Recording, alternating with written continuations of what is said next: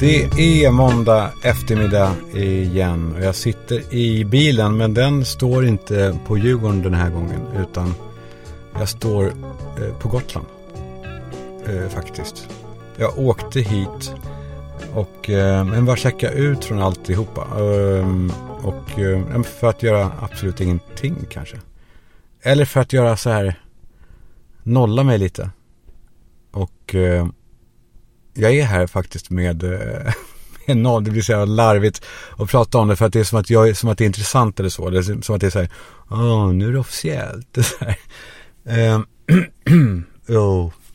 Nej, men jag är här med eh, eh, Buster såklart och eh, Fonzie, Alex, eh, eh, ja, det, det, är väl en hund va?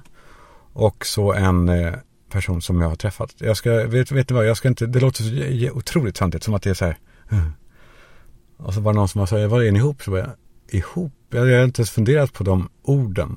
Um, ihop. Så att om jag inte säger så här, så här, saker så är det inte för att jag tror att det är intressant eller för att jag vill, för att det är så här privat eller så. Eller kanske, ja, lite så här. Men det kanske är bara för att jag väldigt mycket senare än de flesta andra har lärt mig kanske vad som är, vad man kan dela med sig av utan att så här läcka som jag har gjort i alla år. Håll på och pyst ut, liksom, bara, lagt ut de saker som, jag menar inte att folk är intresserade, men att jag har så här, men det är i alla fall väldigt härligt. Eh, alltihopa. Superhärligt. Och jag får väl eh, och återkomma. Ni får fråga, eller jag vet inte. Jag vet inte hur man säger, säger saker. Överhuvudtaget om sånt här. Eh, det var att, ehm, ja, ni vet. Saker blir bra. Saker vill bli bra. Det tycker jag det finns en, eh, det är som en naturlag på något sätt. Att saker strävar efter att bli bra. Om man i alla fall ehm, inte ställer sig emot det. Eller om man inte försöker, försöker jobba emot det. Fan vet jag om saker. Det enda jag vet är att man kan bara liksom ta ansvar för sig själv och försöka bli så bra man kan då. Och så eh, litar man på att, nej men fan, då händer bra saker. Det är någonting i det där med någon medgångsaura som man får. Har ni tänkt på det? Jag tror inte att det är någon slump att så här goda nyheter kommer efter varandra eller um, att det är så här, Eh, om man säljer något, bara, ja fan vad händer? Ja, värsta, det bara säljer och säljer och säljer. Det är såklart för att man får en eh, medgångsaura som folk vill vara en del av på något sätt. Eh, det är, det är intressant. Jag skulle vilja prata om en sak. Jag vet inte om jag ska, fan, man vill inte börja så tungt liksom. Eller så här. För det är några saker som jag funderar på ändå. Fan vad jag skulle vilja att ni satt här istället så att vi kunde, så att jag kunde se så här. Eh, så att ni bara, eh, ja, ja men säg. Jag läste idag, apropå, apropå män som tar plats, liksom, eller som bara det låter som att jag har blivit någon sorts eh, kvinnosakskvinna, men det var en nyhet som var så otroligt störande. Det var då ett, en kvinna som hade anmält sin man eller pojkvän eller vad det nu var för våldtäkt och han blev då friad. Och gick igenom i rättegången vad som hade, eh, bakgrunden, vad som hade hänt. Och då har de då ett förhållande som eh, är, sorry det är bilen som tror att jag, eh, ja någonting. Deras förhållande är då ganska, en ganska mörk historia. Han är som väl i många fall, liksom, oftast så är det ju män, väldigt kontrollerande, svartsjuk och han eh, vill inte att hon går ut eh, utan honom och eh, han vill veta exakt vilka som är med och hon visade upp alla de här smsen. Ehm, och så är det vid det här tillfället då när de träffas och de har eh, då eh, sex. Liksom. Men innan de har det så ska han kolla henne. Han ska undersöka henne. Så han, eh, han sätter in fingrar i henne och gnuggar liksom tummen mot pekfingret. Och, berätt, och hon frågar vad, vad, vad, är det här? Då ska han kontrollera om hon har någon annan mans sperma i sig. Åh, oh, fy fan. Och, eh, men sen har de då sex ändå för att hon vill inte att han ska bli arg och så. Och han blir då ändå friad. Ja, det, det är, ing, eh, det är inga lätta saker där va? Eller alltså lätta saker. Sätt dit så, så du sjunger om det. Eller något. Kan, skit i vad man kallar det. Kalla det vad ni vill. Eh, nämndemän. Men eh, ta bort honom. Från henne i alla fall. ja, som sagt, jag eh, har, jag har eh, kommit på en grej om livet. Jag skulle Ja, det är någonting jag skulle berätta för er. Och jag bara litar på att ni eh, inte sitter och himlar med ögonen här bredvid, bredvid mig i bilen. Då. Nej, det, så här var det. Jag skulle köra Tom Allan till fotbollsträningen. Eh, och det är då inomhusträning nu på vintern. Så han får träna i en gympa, gympasal. Och det var ändå när jag körde honom så var det så här, ska jag bara släppa honom? Nej, jag vill, jag vill följa med in och se om det är som det var. För det var så länge sedan man var i en gympasal. Alltså när man, okej okay, man har gått förbi så, men att gå in i en gympasal och betrakta det. Och det kan jag säga, det är sig likt. Det är exakt samma sak nu. Omklädningsrummen som har de här, de här stora märkliga silverkrokarna, silver är det ju inte, men silverfärgade krokar med en krok där och sen är det bara en båge på något sätt som, som ska hängas jackor på lite skonsamt. Luvor är det kanske, därför är det som en, en bakvänd krok. Ni vet, eller hur? Som sitter liksom i, i huvudhöjden någonting. Eller långt upp om man var, om man var som jag, jag då kanske. Och den här mörkgröna plastmattan som är oerhört tjock. Som ligger där i omklädningsrummet och den är mörkgrön där. Mörkgrön eh, blandad va. Och ljusgrå i duschrummet som liksom nu med, med vuxna ögon. Och så tittar man in i det här duschrummet. Då tänker man mer på att det är typ av slaktrum för djur typ. Eller så här för hästar eller något. Där de inte har kostat på sig klinker utan man ska kunna spola av. Eh, men det ska inte vara dyrt heller. Lysrör och krom överallt. Det låter, låter ju lite cleant men ni vet ju, ni, ni minns ju. Och de här tröga duschknapparna är de kvar? Ja, de är kvar. De är lika tröga eh, fortfarande. För jag gick in och testade en av dem. Och hur man får mm, trycka till med handflatan. Man kan inte trycka med fingrarna. Då är det, det går inte. Man måste trycka med handflatan. Och så då vattnet som kommer ur de här munstyckena där uppe. Det kommer ur en, alltså det är väl ungefär en tredjedel av hålen ungefär som funkar. Alltså som det kommer vatten ur. Och resten är igenkloggade av kalk. Eh, det är vitt och konstigt där uppe. Och eh, sen är det alltid så är det en stråle som är mycket hårdare än de andra. Alltså det är en, eller hur? Var det inte, var det inte så i typ alla de här duscharna att det var en stråle var svinhård och lite tjockare. Och så stod man där i duschen minns jag. Det kändes som att man liksom eh, skar upp skallbenet på den där strålen. Men man tyckte ändå det var lite skönt. För det, och det där ljudet var som, alltså den här hårda strålen mot skallbenet. Det var liksom eh, det, det sjöng i hela kroppen på något sätt. Och hela, hela den här akustiken där inne överhuvudtaget känner man igen. Den är densamma. Nu var jag ju själv där. Men jag provade så här. Hö! Hö! Bög! Bög! Är du bög eller? Det var ju det man, det var väl det som ekade mest där, i alla fall på killarnas. Om eh, bögerierna. Eh, eller rädslan för bögerier. Jag minns det, man stod där eh, efter gympan och duschade. Och plötsligt så kände man någonting varmt längs hela sidan och så tittar man upp så vad är, vad är det här? Och så står Rickard och pissar på en och skrek av skratt och så sa man, hur fan jävla bög. Och så han sa, men du, du kan vara bög. ja, se vad det blev av oss, vilka bra män vi blev.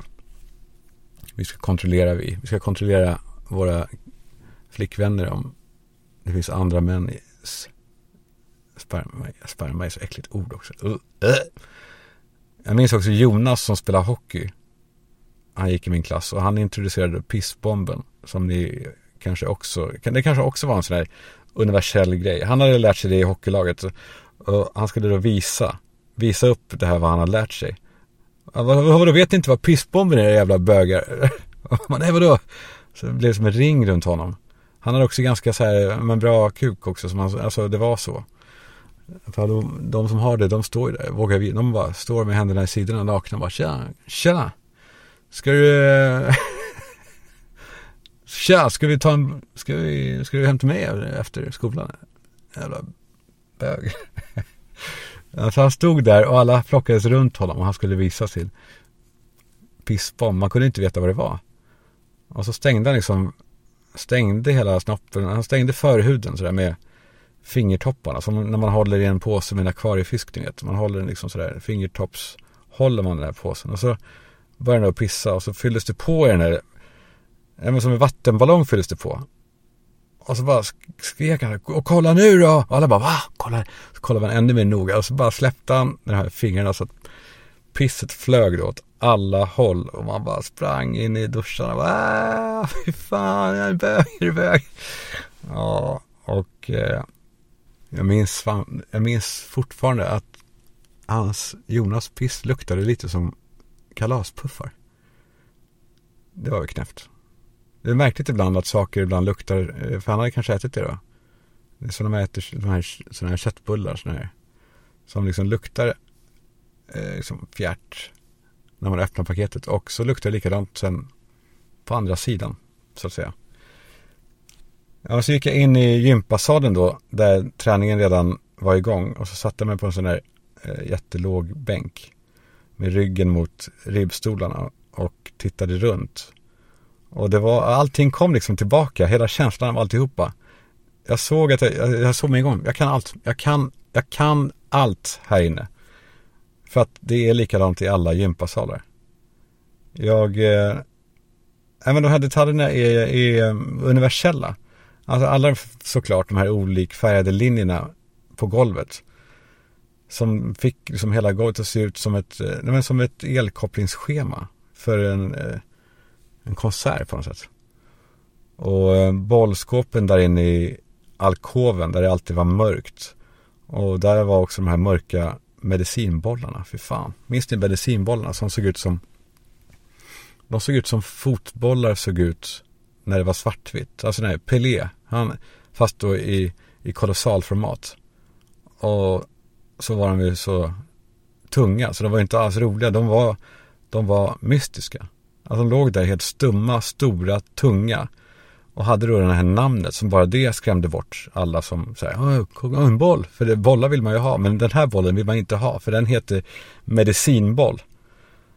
Ja, vad har man mer där? Jo, där är också en här, som en bur, va? Bur med hjul, va? Där, där det ligger skumgummibollar med så här rött falukorvsskinn på sig. Och alla de här bollarna har ett hål någonstans. Alltså det ser ut som att det är någon som har tagit en tugga av den och, och spottat ut den. Och så plintar med sån här förvånansvärt snyggt skinn på. Alltså det är väl mocka va, som har nötts ner och blivit eh, skinn. För jag minns på undersidan av den där, förutom tuggummin och skit, så satt det också, där kände man också att det här är, det är ju, det är mocka. och så gick jag fram till en sån här plint för att återuppleva, ni vet, känslan av när man, när man ska trycka upp den så att den kan rulla. Och eh, ni vet, det, det, det är som en spak man trycker ner. Och så gjorde jag mig redo att liksom hoppa på den här spaken, som man ju gjorde. Men, men det var väl det som också var skillnaden från nu. För det behövdes inte något hopp, den, den bara sjönk ner. Alltså som att man trampar på en gaspedal. Det, vi är liksom större nu och tyngre. Så vi, man behöver inte tar så här luftskutt. Och så står det också där, de här små, de här små sviktande små skämten till studsbrädor. Sån där som man har framför en plint. Så det är ingen, den hjälper ju inte. Det, alltså det, den är som golvet ungefär. det är liksom, det, det ger ju ingen superkraft uppåt direkt. Och lianerna, hörni. Åh, lianerna. De här lianerna hängde ju där också. De eh, är ju kvar. Eh, alltid en knut längst ner. Och alltid liksom indragna mot väggen i mitten av sadeln. Eh, de var liksom eh, eh, sällan använda. De var liksom, jag tror att gympaläraren tyckte att de var lite för roliga. Så, här, så kul ska vi inte ha det. Nej hörni. Nej nej hörni. Och tjockmattan, den är kvar. Lutad och fastspänd med ett, eh, ett blått band. Sån där som man eh, drar igenom och som bara går att dra åt ena hållet. Liksom. Man måste man lyfta, man måste trycka. jag står där nere vid kortsidan. Och så den här kolossala, den är stark alltså. Den här kolossala lackade träribban som man liksom, som ljudlöst bara åkte ner som en, som på teater när de sänker ner en kuliss. Det var så tyst när man drog ner den där. Och så säkrade man upp den eh, med järnbultar och eh, med sprinta på så att den låste sig när man var på rätt nivå. Sätt den på, sätter den på 12. och den där ribban, det var nej, ribba, var det ribba? Vad fan heter det ens? Den var liksom platt på ena sidan och rundad på något sätt på andra sidan. Så platta var väl då för balansgång och sånt där. Och, och den andra sidan var runda. Jag vet inte om man skulle kunna greppa den för arm, var det så armgång eller? Jag var, jag var alltid den som drog ut, man skulle ju dra ut en grej först innan man hissar ner. Jätteviktigt, för annars så kan du säga klonk. Då, då kommer, då kommer gympaläraren Bobby Bög som han hette. Och är på ett jävla humör. Nej, man ska då dra ut en tjockare grej först där själva siffrorna står. Så man drar ut till en, ett ställe där det är hål ju. Eh, det är hål med lite metallkrage runt. Där man trycker ner en metallgrej då. Så att den sitter. Varför pratar jag om den här?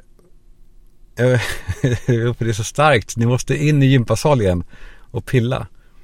Man, man stoppar ner den där, säkrar den och sen då, då får man eh, dra ner den här grejen ljudlöst. Inte innan. Nej, måste dra ut den stora först med siffrorna på. Sen kan du, sen kan du dra ner den där. Det är, det är så jävla starkt. Jag minns det här. Det var, hur långt ut var de? Nej, en tredjedel ut i salen liksom mot andra sidan. Och där hänger också uppe i taket då. De romerska ringarna hänger där uppe som eh, de hänger där. Och man ser ju ändå härifrån att de är, de är fortfarande lika nötta som de var. Alltså de var en gång lackade så att de var så här mörka och glansiga. Men nu är de är så nötta att de är liksom, de är så torra nu. De är, de är som lättrispade. Man kan, man kan krafsa på dem med naglarna så lossnar det. Som sån här balsaträ heter det va? Jag minns det var alltid någon jävel i klassen som hade ett flygplan i balsaträ. Bara, Åh, du Kalle, känn vad lätt den är. Och man bara, åh, wow vad lätt den är. Åh, vad är det, vad är det för material? Bals, balsaträ är det. Det var en stor grej med balsaträ. Det var det. Eh, jag ville också ha balsaträ. Men det fick jag inte. Jag fick, eh, jag fick hålla käft och gå in på mitt rum ja. Eh, men nej, jag vill, alltså det handlar inte, jag vill inte prata om gympahallar. Det handlar ju om livet ju. Det var det jag ville komma till. Jag vill prata om livet i relation till gympasalar. För folk säger att det, det, finns så många sägningar om vad livet är. Ja men livet, livet är som det och det och det. Det som slog mig med full kraft det är så här, det, alltså det som väldigt många tycker är att livet är, alltså att om de inte säger det så lever de livet som att det är ett lopp. Alltså som att det är en, eh, som att man springer ett varv på löparbanan. Och så ser man där vilka som ligger före och vilka som ligger efter. Och man är alltså, avundsjuk på dem och man eh, eh har dåligt samvete kanske för de som ligger sist. Och sen så till slut då så kommer man i mål. Och eh, så ser man hur det har gått. De flesta, många tänker så. Många lever så. Kanske de flesta lever så. Det som jag tänkte på då. Det är att livet är mer som en gympasal. När alla grejer är framme. Alltså typ när vad heter det? Finns det någon lek? Fanns, var det någon lek? Nej, det var inte så här hinderbana. Det var typ, vad heter det, sjögång? Eller vad allt är knas eller sådär. Det var, man, man tar fram alla grejer lianerna dras fram liksom. Allt, allt är ute. Någon ligger, då ligger någon eh, unge på tjockmattan och så här, låtsas vila som att eh, han har jobbat innan, gjort något. Och någon klättrar i de här lianerna. Lianerna, varför säger jag sådär hela tiden? Lianerna eh, är så fina. Och några spelar bandy, innebandy och någon har mens och sitter och tuggar på sin tröja. Mm, mm, mm, varför, varför tuggar de på sina tröjärmar? Jag minns de här tjejernas tröjärmar tuggade på. Det var alltid så här. Det var mensig aura på det här. Folk som tuggar på tröjärmen. De hade ju inte mens eller, eller de ville inte vara med. Det är okej. Men, eh, men eh, ja. Och någon, någon har byggt någon liten hinderbana och håller på och leker med sig själv. Han ska hoppa från, rugg, från den här eh, ribbstolen ner på. Och man får inte nudda mark, leker någon. Och någon eh, står och sparkar på en volleyboll. Det får man inte göra. Fan vilket brott det var. Det var lika, det var dödsstraff på sparkar på, eh, på volleybollen. Fattar du inte att de kände? Jag Jag hade sett en söndersparkad volleyboll. Eh, det kanske vi är för att ingen sparkar på dem, möjligen i och för sig om jag ska vara logisk då. Men jag tänker att så är livet mera än ett jävla lopp. Livet är bara eh, massa olika aktiviteter. Man kan liksom inte jämföra sig med andra. Det går inte att, det finns inget att, det går inte att räkna som att någon vinner. För att alla gör olika saker. Man kan inte vara före någon annan när man leker i en gympasal. Alla gör ju olika saker. Jag tyckte det var fint när jag tänkte på det, men jag vet inte när, när jag säger det nu så vet jag inte om det är lika fint. Men jag, jag, jag tycker fortfarande att det är fint. Jag tänker på den här Det gåtfulla folket heter den. Jag vet inte varför den heter Jo, för den, den, den raden är med. Jag, det, är en sång som jag sjöng som liksom vaggvisa, säger man så? Varje kväll när jag skulle lägga barnen så sjöng jag för dem. Ett gäng olika. Och många av dem byttes ut men det gåtfulla folket var kvar hela tiden. Och till och med nu om ett barn är sjukt och sover så kan jag sjunga den fast de inte ens är vakna för att jag tycker att det är, den är så fin. För det är ju barn, gud, kan man, vara, kan man säga det? Jag höll just höll på att säga att, att barnens okonstlade sätt att leva är eh, är väldigt inspirerande. Jag önskar att vi eh, gjorde mer som dem. Alltså när man gör, när man gör det som faller en in och är nyfiken liksom och inte inte, del, inte springer 400 meters varvet utan vi gör det som vi vill utan att jämföra oss på något sätt. Barn är ett folk och de bor i ett främmande land. Detta land är ett regn och en pöl. Över den pölen går pojkarnas båtar ibland och de glider så fin utan köl. Där går en flicka som samlar på stenar. Hon har en miljon Kungen av träd sitter stilla bland grenar i trä. Kungens tron. Där går en pojke som skrattar åt snö. Där går en flicka som gjorde en ö av femton kull där, där går en pojke och allt lite glass som han nördar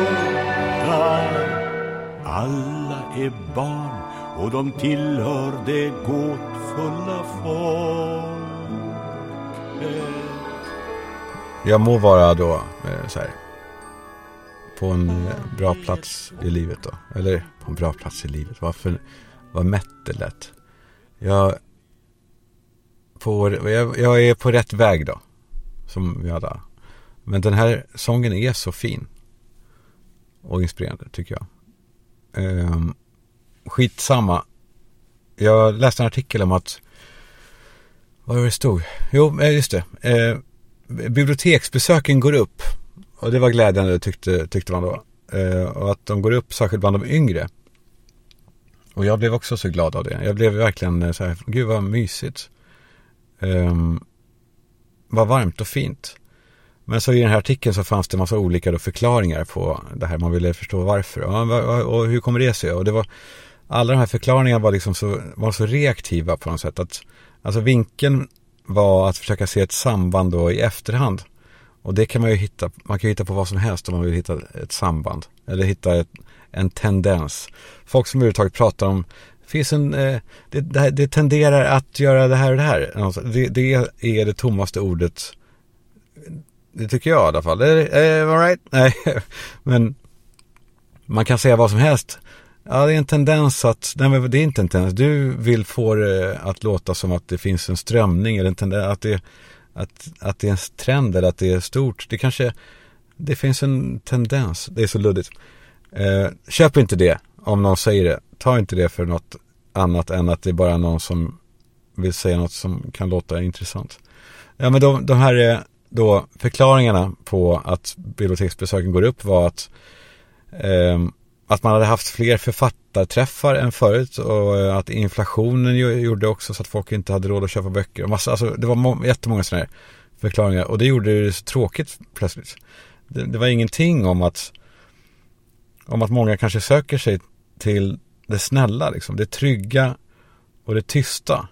Där det finns regler liksom, och, där, och, och där det också finns en gemenskap, en outtalad gemenskap i att vi som är här, vi tycker ganska lika. Vi tycker om samma saker. Eller vi tycker om i alla fall grunden i, i att respektera varandra. Man är, håller det i rösten och sånt Alltså de här, man ser ofta små leenden mellan människor som, som är på bibliotek. Men så här, mm, vi, vi, vi är lite lika. De har samma värderingar kanske. Och det jag tycker det finns något så otroligt fantastiskt i det. Jag älskar det. Um, för jag var med om det senare, häromdagen i, i torsdags eller vad det var. Eh, min kompis Joel, minns ni, äh, ni vet, minns ni Joel som att, äh, som att det bara är hos mig han finns. Han har ju hjälpt mig massa, min kompis, han är ju ett, ett pianogeni. Eh, alltså också, eh, tror jag rent tekniskt så är han det. Men han är ändå så jävla avslappnad och skön och lite knullig och rolig och, och så här. Och han har ju hjälpt mig med massa roliga saker här i podden. Som eh, Eh, vi hade något experiment. Va? Vi skulle ta, van, ta, någon, ta en banal låt och försöka göra någonting så att man får känslor av det. Så att det blir någonting så här, vad fan, det här är ju väldigt, väldigt fint. Så om man då lyssnar då på eh, Vandraren först, så här låter den då ju.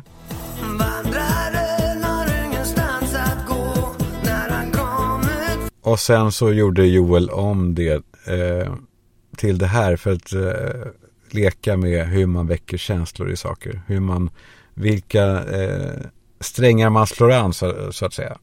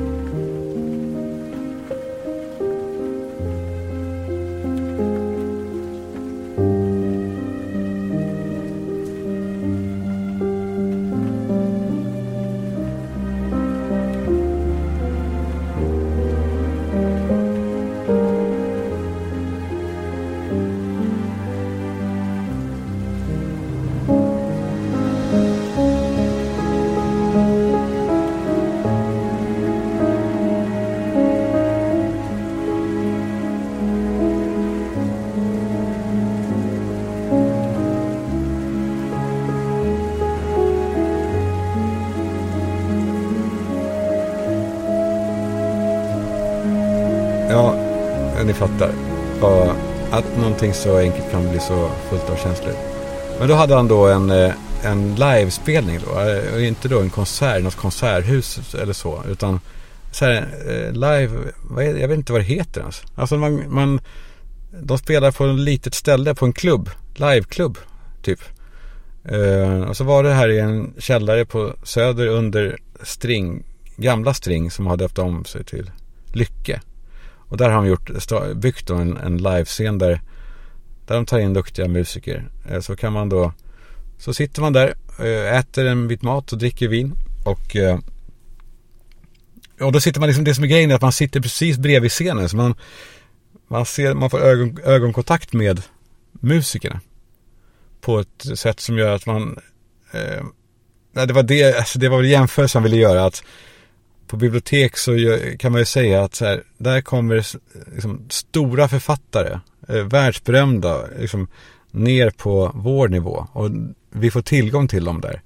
På samma sätt är det, är det då på en sån här livescen att vi får tillgång till jättestora musiker precis bredvid. Och han ser oss också. Det gör ju kanske inte Mark Twain då på bibblan. Jag har aldrig fattat Mark Twain förresten. Fan, vad, vilken tröttsam Eh, liksom, eller han kanske var jättebra. Ska jag dissa? Han var, han var säkert jättefin.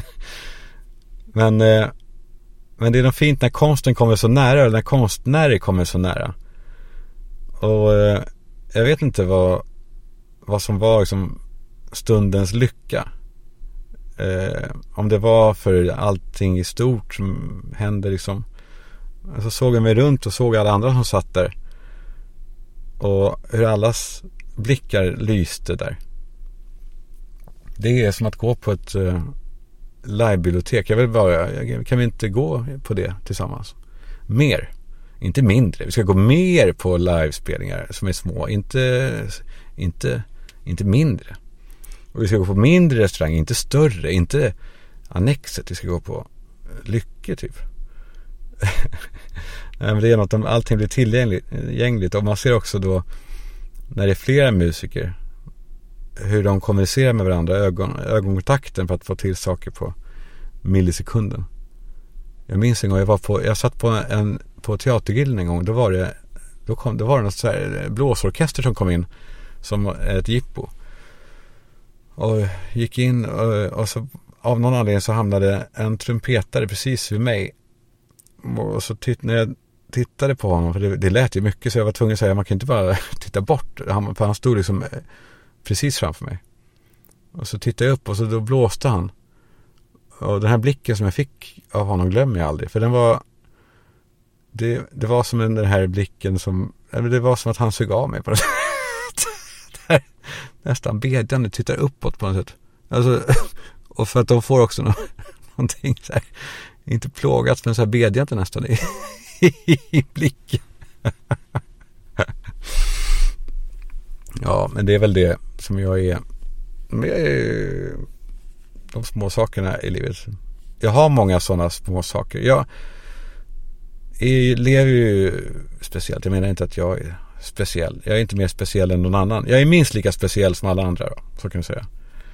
Eh, jag tänkte på det för att eh, mina dagar är lite, vad ska jag säga? Jag, jag lever ungefär som en mammaledig. Du vet en, en mamma som har varit hemma med barnen. Eh, och så kommer man hem till henne och då berättar hon om sin dag. Och då är det då jättepytte, saker som är, det är det enda som händer henne. Så att de beskrivs då som att de är stora. Alltså, ja, så var det, var det ju, rulltrappan var ju avstängd på Gullmarsplan också. Eh, då var jag tvungen att fixa det och mannen bara, jaha, okej, jaha, vad säger du det? Ja. Och hon bara, ja, alltså var det, det var polisen var också i huset bredvid oss. Och han bara, jaha, jaha, okej. Okay. Alright, men du, eh, jaha, vad har hänt mer? Nej, det, det, det är det ungefär. Mina dagar är lite grann så på något sätt. Men jag gör det eh, med flit faktiskt nu. För jag har ju, nej men det är ett projekt nu att, det vet ni ju. Eh, vi är ju många som tar itu med oss själva. Um, och jag gör det. Och jag försöker hitta liksom. Det jag försöker då. min ursäkt för det är att jag försöker hitta det här, det här suget efter någonting som jag kommer slå världen med häpnad med. För det kommer jag. Jag vet, jag, jag vet det. Jag, inte för att jag är bättre än någon annan, men jag vet att bara man hittar det och har någon sorts kapacitet, då, då smäller det. Och jag börjar på något sätt, jag ska inte närma mig. Jag har ett hemligt projekt faktiskt, jag kan berätta mer sen. Ja, det, ja, det är superhemligt coming up. See you on Instagram, collab coming up. Och så är det en jävla gästkollektion med Naked eller något. Äntligen kan jag presentera min kollektion som jag, någon har sagt att jag ska göra. Ehm, nej, men jag, då, jag, jag har väldigt mycket tid över. Och det, det kan ju se sorgligt ut. Alltså det kan se ut som att jag är sysslolös. Men det är inte det. För jag, alltså jag kan ju då ta ett heltidsjobb om jag vill. Eh, eller eh, någon, jo men det skulle jag väl, alltså det kan jag. Men nu jobbar jag för att hitta de här små tillfällena av klartänkthet som ibland uppstår. Och det är ju sjukt lyxigt då att ha tid att, att tänka själv. Och det blir så tydligt då också i mitt liv då att de här små sakerna som man gör, de framstår som stora då för att de är, för att de är så få. Eh, och att saker som man gör anses också vara mer värda än saker som man tänker. Alltså hur små de här sysslorna än är så är det i alla fall mer än en vacker tanke liksom. För de har inget värde alls i den här världen som vi lever i. Alltså man, man har ett sätt i det här livet vi lever att mäta sin dag i hur många handlingar man har gjort. Alltså, ja. Och när jag, när jag då pratar med någon, med, eh, med, eh, med henne, som jag tycker är så mycket om. Nej, men när jag pratar med henne då, på kvällen, om, eh, om dagen liksom, så hör jag mig själv försöka berätta om de här sakerna, de här pyttesakerna, som att de är intressanta. Eh, precis som mammalediga gör. Men de är ju det för mig. Fast ja, men jag, så hittade jag, hittade ett litet örhänge när jag laddade bilen i Sollentuna. Eh, det var, fan, det var, alltså var det jättelång kö på Kjell Company. Jag skulle. Och hon bara, ha okej. Okay. fast, fast grejen med henne är att hon är nyfiken på riktigt. Jag vet inte om det, hon tycker om mig. Så hon, det, hon är inte bara snäll. Hon är faktiskt nyfiken. Men jag vet ju ändå.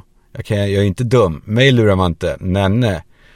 Eh, för sen berättar hon då om saker, riktiga saker som hon har varit med om i den riktiga liksom, världen. Möten med inspirerande människor och saker hon har lärt sig. Och, och jag, jag liksom, Eh, jag är någonting annat. Eh, det är inte, ja, det jag, liksom, jag, när jag berättar så får jag liksom lust märker jag att ursäkta mig för henne och häv, liksom, hävda mig och liksom, kanske börja skarva lite för att inte verka så jävla tragisk. Som att det är tragiskt eller som att jag utgår från att hon tycker det. Men jag lyckas ändå nu, mogen som jag är och eh, behandlad i självinsikt och terapi. Så lyckas jag avstå liksom. Och så gör jag det som jag har lärt mig att jag måste göra. Att innan jag gör någonting så måste jag stopp, Kalle. Och så analyserar jag liksom, vad är, vad är det här? Vad är det för beteende jag håller på med just nu? Um, ja, men det handlar om att inte liksom, agera på impuls eller svara på impuls när saker faktiskt är viktiga. Att, att inte alltid försöka hålla uppe någon, någon bild av sig själv som man tror att andra helst vill ha. För vissa tycker ju faktiskt om en på riktigt. Um, och för mig så är det första gången som jag känner så. Och ni kanske känner så hela tiden. Och vissa av er kanske aldrig har känt det. Men då är ni värda att göra det, tycker jag. Um. Och om man då som jag och många av er också har en så här trasslig självbild. Liksom, som är så här, men eh, rätt, ja, eh, ett genuint jävla självhat som man vill klösa ögonen ur sig. Nej men som ändå har varit liksom grundläggande så länge. Um, så, ja då blir det lite trassligt. Det, det blir lite trassligt. Och särskilt då i sånt här läge när jag för allt i världen vill vara uppriktig mot någon som är viktig. Då blir det ännu, ännu viktigare då att lägga sakerna på bordet och ta så här, ta ett, alltså välja åtgärd efter lite eftertanke. Hur gör jag nu? Vänta nu, vad är bäst här nu för att jag ska kunna vara den jag är? Vad, autentisk. Och eh, men jag vill liksom inte svara rätt utan sant på något sätt. Det var fint ändå. Där, där, där, där fick jag till det. För det, jag vill inte svara rätt, jag vill svara sant. Det är bra. Det var Kalle. Duktig gjort. Duktig gjort. Eh, nej men jag vill inte vara en person som ska hävda sig för att någon ska tycka om en. För jag vet ju nu att jag behöver inte det. Särskilt inte med, med henne. För hon vill ju, hon tycker om mig och inte, inte det där andra. Det är därför jag har, har vågat träffa henne. Men så då berättar jag för henne då att jag kommer lätt in i sådana här spår där jag säger någonting så här dumt, dumt och lätt eller smart eller roligt liksom, snarare än att säga det som jag faktiskt tänker och som är mycket mer komplicerat men ändå kanske ofärdigt och kan låta som svammel. Men jag sa till henne då att de här små sakerna då som jag gör på dagarna eh, som jag berättar för henne om med, liksom, eh, med full vetskap om att hon tycker att det är ointressant. Jag berättar att även om de är små så är de i alla fall någonting som går att mäta eh, liksom eh, inför mig själv så att jag kan veta om jag har gjort någonting. Och eh, därför det är det är i grunden så knäppt att vår kultur är så, den är så belönande för prestationer och handlingar, liksom fysiska handlingar som är så här, oh, jag, jag, jag, bar, jag bar den dit, bra, duktig idiot, jättebra. Och ja, det, det är ju så. Men bakgrunden är då, om man är en sån som jag då, som är en, ja men, sån här, en sån här, en sån här livsstil som jag har, där jag har inga regler, jag har ingen anställning, det är ingen som frågar efter mig eller så, utan allting hängs upp på att jag ska skapa mina egna dagar. Om jag, alltså, om jag sa hur en typisk dag i mitt liv ser ut så skulle ni, ni skulle säga, herregud, Kalle, lilla Kalle, vad, hur är det med dig? Ska, ska vi göra av dig nu då? Det här låter inte bra. Nej men det låter, för det låter som att jag är vilsen och tragisk och sorglig fast jag vet ju att jag är någonting på spåret här. Jag har någonting på gång. Jag vet inte vad. Jag har ingen, eh, jag har ingen eh, kollektion för Naked eh, kanske. Men jag har någonting, jag närmar mig någonting. Hur ser det ut då? Ja, men, okej. Okay. Jag kör barnen då till skolan. Sen brukar jag sitta kvar i bilen när jag har lämnat dem en stund där på parkeringen och så ser jag hur, jag ser hur alla andra föräldrar, de ser ju en snubbe som sitter och stirrar ut genom fönstret eh, och gör ingenting. Men jag gör ju någonting i mitt huvud. Och sen åker jag eh, till ett garage och så eh, laddar och så stirrar jag igen, sitter jag där. Och så ser jag ibland hur laddningen går upp men så stirrar jag. Och fortsätter med det här jag har i huvudet. Men jag gör ju ändå under en, ett ärende. Så jag körde till skolan. Det var ju ändå ett viktigt jobb. Och då passar jag på att göra någonting i huvudet också. Då får jag en ursäkt för att tänka på saker. Eh, och, och, samma sak då med laddningen. Jag laddar bilen. Det gör jag. Jag, jag agerar. Jag, är, jag, jag belönas för prestationer. Uh, och så sitter jag då och skriver ner kanske lite tankar, någonting som det kan bli någonting med. Antingen så, nej men det är små anteckningar bara. Alltså det kan vara högt och lågt där då. Alltså vad som än dyker upp så bara, men det här kanske kan bli något. Det här kan jag använda på något sätt. Eller så är det bara, eh, så är det bara skit med det. Alltså som så här, ja men så här, alltså när man, så här har jag skrivit då. När man sitter och kissar och förhuden är lite rufsig som den kan vara och man är aningen hård för det är morgon och kisset ljudlöst som en nattlig specialoperation far mellan sitsen och porslinet. Och fläcken på golvet växer och först när det når ens fötter så märker man det. Och skammen då, att först torka sig och sen torka upp efter sig. Ja, ni hör, sådana, den är svår att göra någonting med. Den är svår att göra något större av. Det är ingen eh, tes kanske. Men det kan också vara en anteckning om någonting som som, har poten- alltså, som kan bli större. Som, eh, som eh, nu vill jag inte ta någon av dem för att då, då är jag rädd att jag blir bedömd eh, för någonting som inte är klart. Men det är väl det. Inget blir någonsin klart. Ja, sen går jag till jobbet och tänker på vägen. Och så gör jag liksom halvsaker på jobbet. Jag gör mitt jobb också såklart lite grann. Och så skriver jag ut klibber till Tom Allan som han eh, designar. Och då står jag där vid skrivaren och tänker. Och jag renskriver någonting kanske och så beställer jag magneter eller små askar som jag har blivit helt manisk i. Eh, beställer jag från Temu fast man, jag vet inte om man får det eller inte. Alltså menar jag om det är etiskt. Jag har en jävla grej för magneter och askar som jag sorterar saker i. Ja, och sen så äter jag lunch med någon då och då kan de fråga vad jag, ja men berätta vad gör du? Och jag bara, nej men det, nej du vet det. Nej men då blir det ändå så, ja men det är podden. Jag poddar och så konsulterar jag och så får man det att låta som att det är, som att det är ett, något heltidsjobb eller så. Eh, bara för att det går inte att prata om vad jag egentligen gör. Eller så äter jag inte lunch alls. Det händer ju ofta och då glömmer jag det för att då, jag har ingen, det är inte så kul då. Då åker jag kanske till Innofin. har ni varit på Innofin? De har en viss typ av eh, galgar som jag tycker om. Det ska jag köpa tänker jag. Då är det projekt och tänker hela vägen dit. Och så går jag runt där inne på Innofin i en timme typ. Eller så åker jag till Bromma flygplats har hänt också och kollar på landningar och starter och sånt där.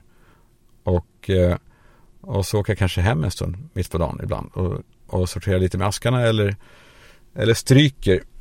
Eh, kan hända också att jag gör. Och det låter ju nu, jag vet, jag vet, det låter eh, illa. Men, men det är inte som, ni, som, ni, som jag sa, liksom, att det är inte så att jag åker för att göra de här grejerna.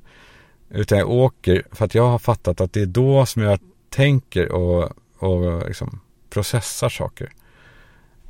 Eh, men liksom utan egentlig agenda så, så det blir lite strövis. Så under alla de här små meningslösa sysslorna som, som jag har blivit väldigt liksom hånad för.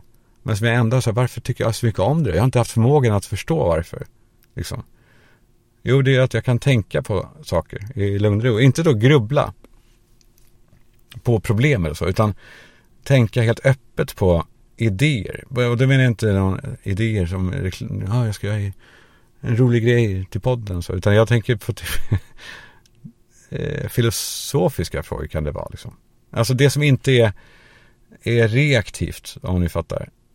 För det är så stor del av ens tänkande i stort. Om ni tänker på hur ni tänker så är det väldigt mycket av det som, som handlar om liksom problemlösning eller planering och så. Och nu har jag fått en aning lite, jag menar inte att jag har kommit längre än äh, jag är, äh, jag ska inte heller ursäkta mig. Men äh, jag har fått en aning om vad öppet tänkande är och det är verkligen speciellt alltså. Och ganska ovanligt. För att man har inte tid för det. Man har bara tid att tänka på problemen man har eller hur man löser de problemen. Eller vad man liksom tycker om saker som finns redan. Man tänker så sällan på någonting helt nytt. Ja, så då hittar jag då på fysiska ursäkter för att inte känna skam för det här. Att jag bara sitter och tänker. Men jag känner ändå skam för att det ser så jävla illa ut. Det ser, det ser riktigt illa ut. Det ser ut som att jag är en drönare. Och, eh, och vissa dagar då så kan jag inte svara på vad jag har gjort alls. På pappret noll av värde, alltså noll eh, av att ha varit nyttig för någon eller något eller så. Men, men sen vet jag ju, jag vet att jag har gjort saker. men jag, jag vet inte, det är rörigt det där. Jag, så här, skriver lite, säljer lite, liksom tänker lite, laddar bilen, antecknar, tänker lite, hämtar barnen, tänker lite, köper magneter på Temu, tänker lite. Kör lite bil bara på stan på kvällen. Det händer jätteofta. Tänker lite. Men för det är lite som onani på något sätt. Att det, det, det kan ju vara bra och skönt och så här. Mm, det här behövde jag. Men det är också eh, skambelagt. Och nu är jag precis. Mm, jag är medveten om att det låter inte kul. Det låter som att jag är en halvglad person. Det låter inte bra. Och då skäms jag för att jag, för att jag, någon kan tro det liksom. Men jag tycker ändå om det också. Och det skäms jag också över. För att jag, jag tycker om det här på många sätt. Och så har jag frågat mig själv, varför tycker jag om det? Eller är jag så illa ute? Tänk om jag är så illa ute som folk, folk tror. Eller som folk skulle kunna tro. Alltså, om någon följer efter mig en dag så skulle de ju inte tro att det här var bra. Jag är som en, eh, jag är, vet, jo, vet ni vem jag är? Jag är en nowhere man. Jag är, jag är nowhere man eh, som Beatles sjöng om låten, ni vet, eh, här, här är den. He's a real nowhere man sitting in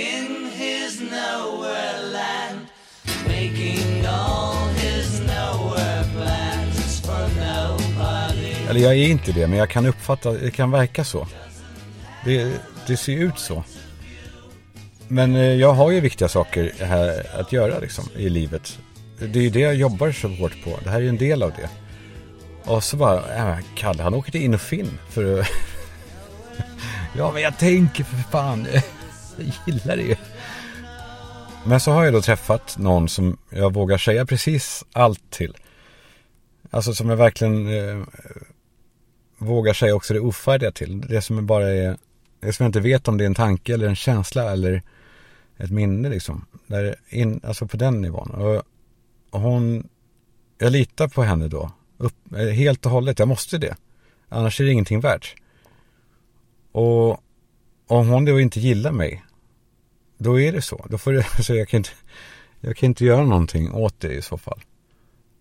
Men så märker jag att vad jag än berättar om mig själv som är knasigt och knäppt och underligt och som inte låter liksom särskilt attraktivt så är hon ändå kvar liksom och vill vara kvar än så länge. Um, ja, jag berättade då allt det här för henne.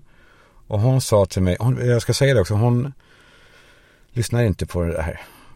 Så det här är mellan oss. Nej, men det, eh, vi sa det. Eller hon får ju lyssna, det är bara att lyssna. Ehm, men att det kanske bara är knäppt att lyssna på, på det. Um, att det blir bara Nej, jag får, jag får göra det här. Jag, där får du göra, Kalle. Jag, jag lyssnar om du vill, typ. Om det, om det är någonting du vill att jag ska höra.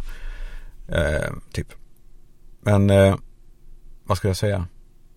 Jo, jag berättade allt det här för henne. Uh, och, eh, och hon sa till mig då, det är därför jag kommit så pass långt i det nu. Att, för hon öppnade nämligen lite, eller så här. Att det har ju ett syfte såklart. Alltså, som jag inte har sagt riktigt ord på. Men att det är någonting, det är någonting i det som jag också ska ta på allvar och inte hålla på hitta på ärenden för att bara slarva med och göra, hålla på att skämmas över att, över det. Så skit i att åka till in och fin, utan ta den tiden och, och respektera tiden liksom. Och det du vill göra i det. Alltså gör ett projekt av det, är tanken då. Uh, inte, inte smyga in det i liksom, påhittade meningslösa uppgifter utan testa att ta det på, som en arbetsuppgift. Att tänka och det var så, det var så jävla befriande.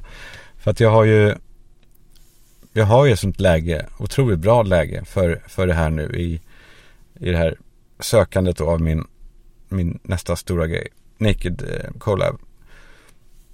För jag har ju er och den här podden. Och jag klarar mig ekonomiskt, ja, det, går, det kan funka liksom. Och all den här tiden som då blir över, tills jag, då, tills jag vet mer i alla fall, ska jag då använda som jag ska, jag ska skriva ett schema. Alltså det är en arbetsuppgift att aktivt tänka på saker som inte grundar sig i, i någon reaktion eller i, i problemlösning eller oro eller så. Utan öppet tänkande. Alltså för det var många som hade det som sysselsättning förr i tiden. Alltså att tänka öppet. Nu har ju ingen tid för det. Nej, alltså det finns ju ingen som har tid för det.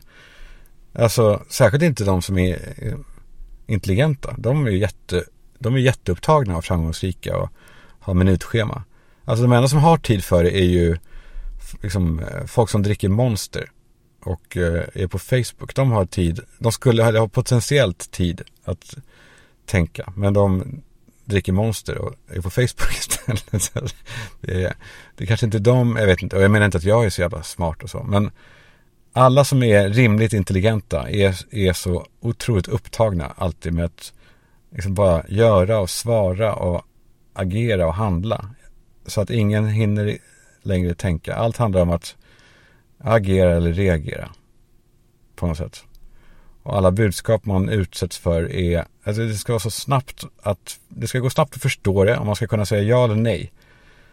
Och ofta så har, liksom, har grundfrågan redan vinklats så hårt att man, inte, man inte ens eh, möjlighet att eh, välja nej eller ja. Utan det är redan bestämt vad man, vad man tycker. Tänk om Ulf Kristersson eller Magdalena Andersson skulle tänka. Jag menar inte, de tänker inte. De måste tänka.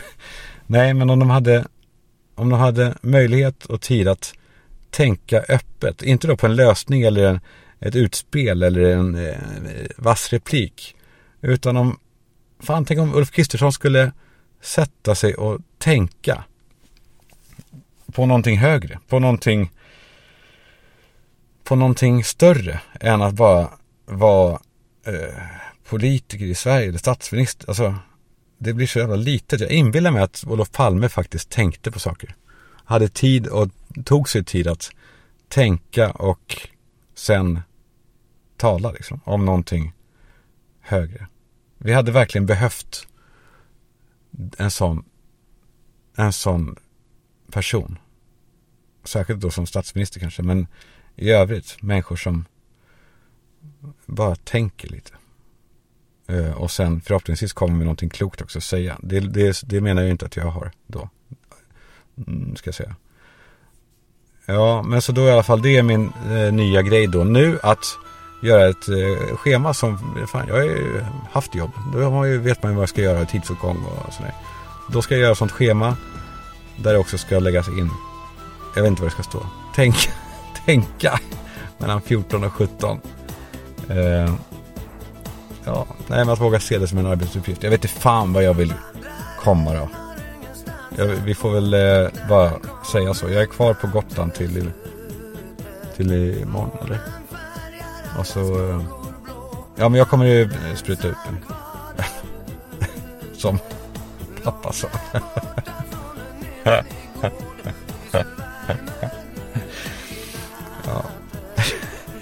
Hörni, um, vi hörs, eh, vi, vi hörs av hela tiden. Om ni vill. Jag vill. Puss!